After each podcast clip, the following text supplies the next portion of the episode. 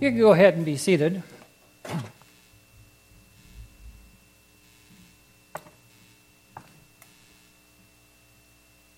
Please pray with me. May the words of my mouth and the meditation of our hearts be acceptable in your sight, O God, our rock and our salvation. Amen. 500 years ago, this month, September 1522, two historical events came together.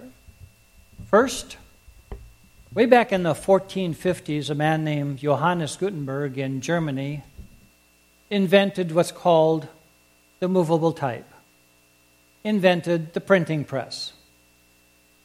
This gave it a possibility, made it a possibility, gave it an opportunity for information to be distributed widely.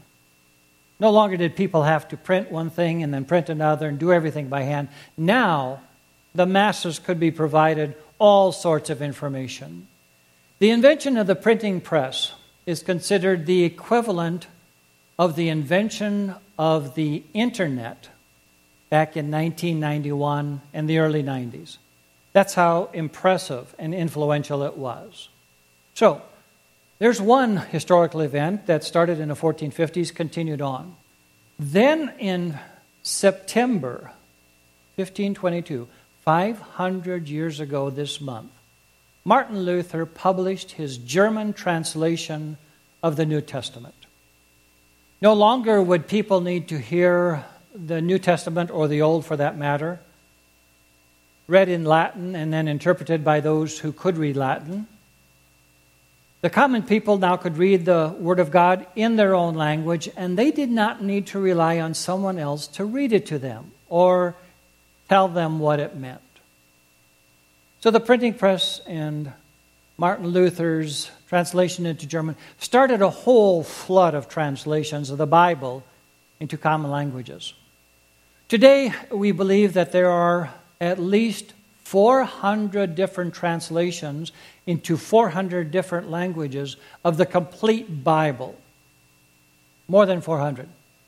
And there are hundreds more, maybe even thousands more, of just small portions, let's say the Gospel of John into other languages as well. So we have six, uh, all kinds of translations, all kinds of translations of the 66 books of our sacred texts, Genesis to Revelation, in our own language. It makes them very, very understandable. You would think, with all these translations in our own language, that most Christians would be reading scriptures regularly faithfully and sometimes intensely. Except that hasn't always been the case. The writer of the text that we've been following here for the last couple of weeks, Pastor Zach Zehnder, says that the only time most Americans hear the Bible is when somebody else is reading it. Now, that's not a bad thing. When we hear the Word of God read, even in a worship service, and we hear it and we think about it, that's a wonderful thing. But sometimes that's as far as people go in studying Scripture. Today, we are in the third week of what we're calling Being Challenge. Two weeks ago, we heard about the value of habits. I was intrigued to learn, and I think it's right, that up to 40% of our day every day is something we do out of habits. So the challenge is to develop some good habits. And not only good habits, Keystone habits, the kind of habits that, that maybe influence one thing in one part of your life in one way, but then kind of bleed over and affect other parts of your life as well. We call them keystone habits. Last week, we heard Pastor Tiemann explain how it's a good habit to surround yourself by good, godly, influential people. We are not alone. And he even had statistics of how many of our own decisions are often made out of influence and from influence of people around us. It was really astounding. Today, we are encouraged to develop the habit of searching the scriptures, studying the Bible, hearing again that we are part of a long sweep of God's activity in history as He takes care of His Word. So today, Search the scriptures. Now, I'll be the first to admit that studying the Bible, studying Scripture, is not as easy as it sometimes sounds. It can be a challenge. For example, the Bible is not just one book, it's a collection actually of 66 books, at least in the Protestant tradition. 66 books, 1,189 chapters, 31,713 verses, comprised of 757, 439 words in the version that we use here at Emmanuel, the English Standard Version. So there's a heap of words if you set out to read the whole Bible. And the Bible can be a challenge to read. No question about that either. Let's say you, you make it a challenge of your own to read the whole Bible from Genesis to Revelation. You make that as a New Year's resolution, maybe January 1st, and so on January 1st, off you go. And you read the book of Genesis, and it's really kind of fascinating stuff. Those narratives in there, man, there's some, there's some remarkable stuff. It's really a story of the extended first family Abraham and Sarah and his family and descendants. and as the saying goes, the book of Genesis puts the fun back in dysfunctional when it comes to families.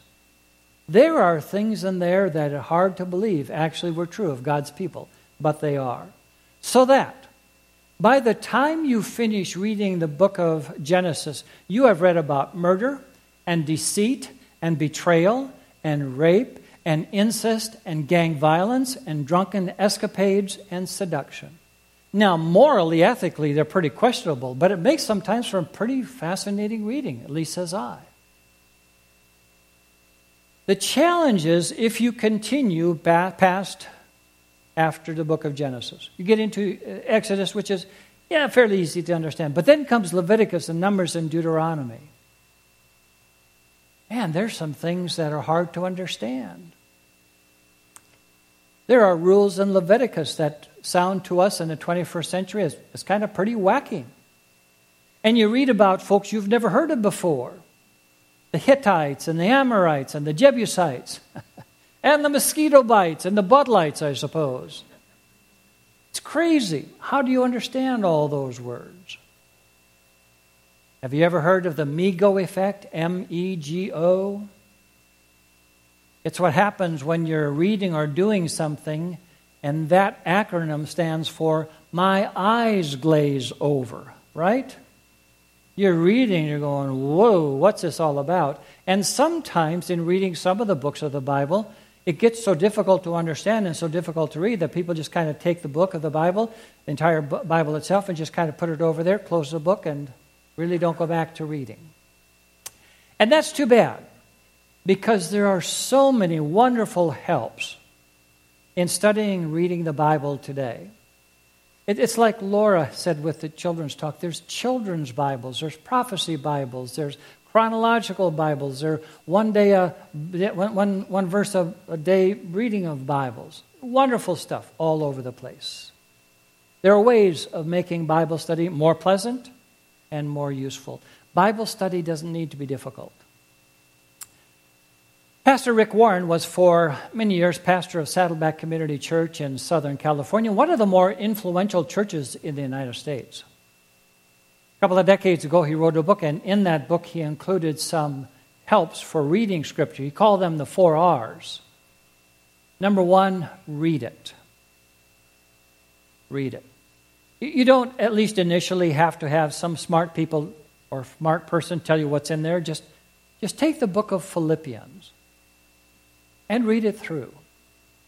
Do a quick read. It doesn't take that long. It doesn't even take hours. It takes minutes. And, and you just do kind of a word soak and, and hear what it says to you. The New International Version also has a study Bible, as does the English Standard Version. They're both reliable translations. Study Bibles are a tremendous help. You go to a study Bible and you start reading the Gospel of Matthew, and the, the study Bible will tell you who wrote it, most likely, and when, and why, and to whom. And they'll often have an outline of the different chapters of the Bible and different notes at the bottom of each page. Very, very helpful. If you've ever read St. Paul and his writings, you understand that St. Paul can be pretty hard to follow sometimes. You know, he starts a subject and then he goes off on this little rabbit trail, and then there's another little rabbit trail, and you want to say, Whoa, Paul, come back. You're losing us. You're losing us. So, outlines in a study Bible, very, very helpful. In today's digital world, there's all kinds of downloads for your tablet and for your phones. Wonderful, wonderful tools. Go to YouVersion, as the indication on the screens and in your bulletin notes as well indicate. Wonderful, wonderful portable tools. Number two, research it. That is, research the Bible. Luther once wrote about Bible study, his own. He said, I study my Bible as I gather apples. First, I shake the whole tree so that the ripest may fall. Then I shake each limb, and when I have shaken each limb, I shake every branch and every twig. Then I look under every leaf. Now, that's pretty aggressive, but you get the point. Read and then study and do some research. A Bible dictionary is a very good choice if you're studying the Bible at a certain depth.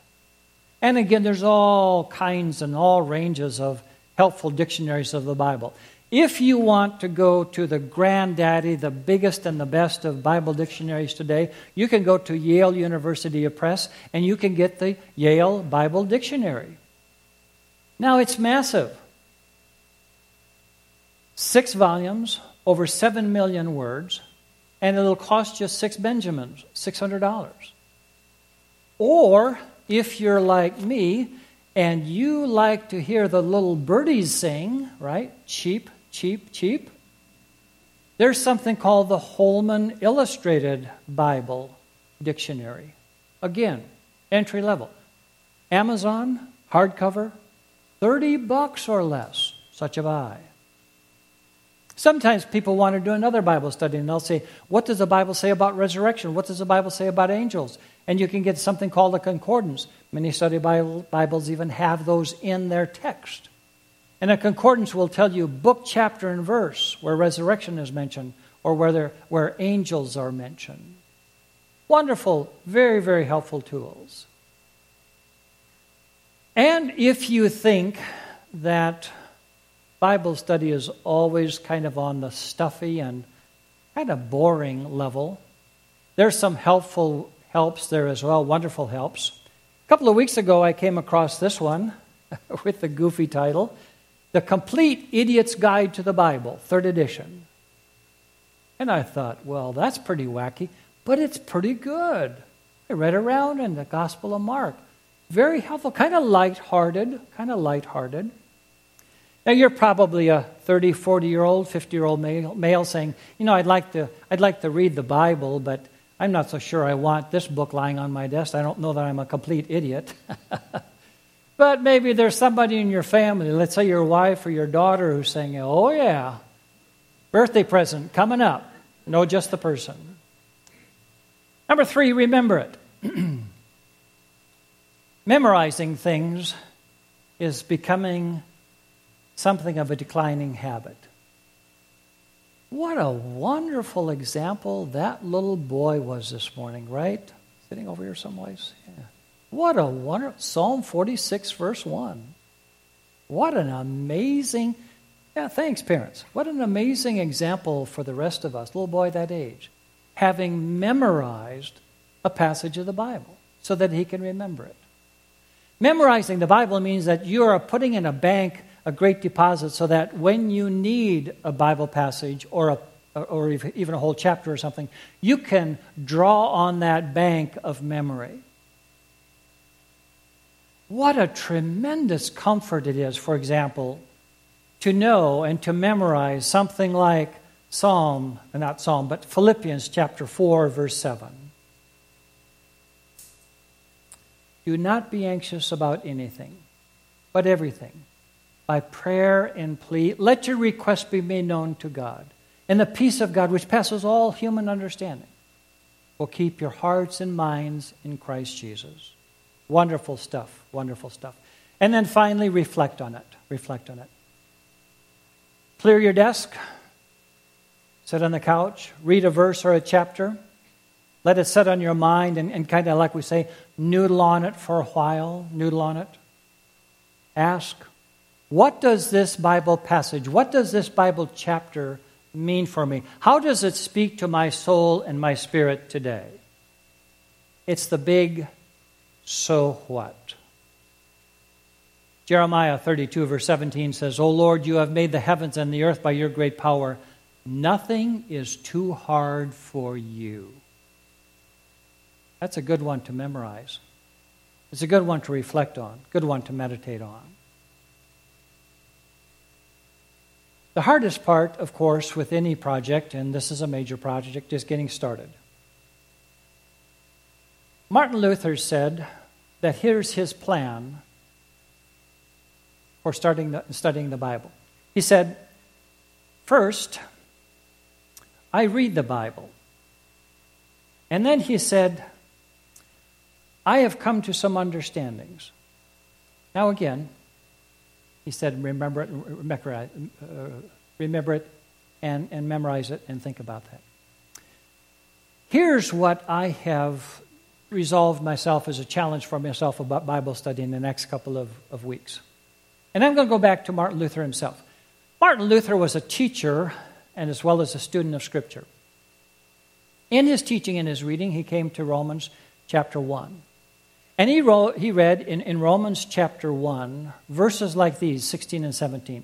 I am not ashamed of the gospel, for in it the righteousness of God is revealed, as it is written, the just shall live by faith. The just shall live by faith.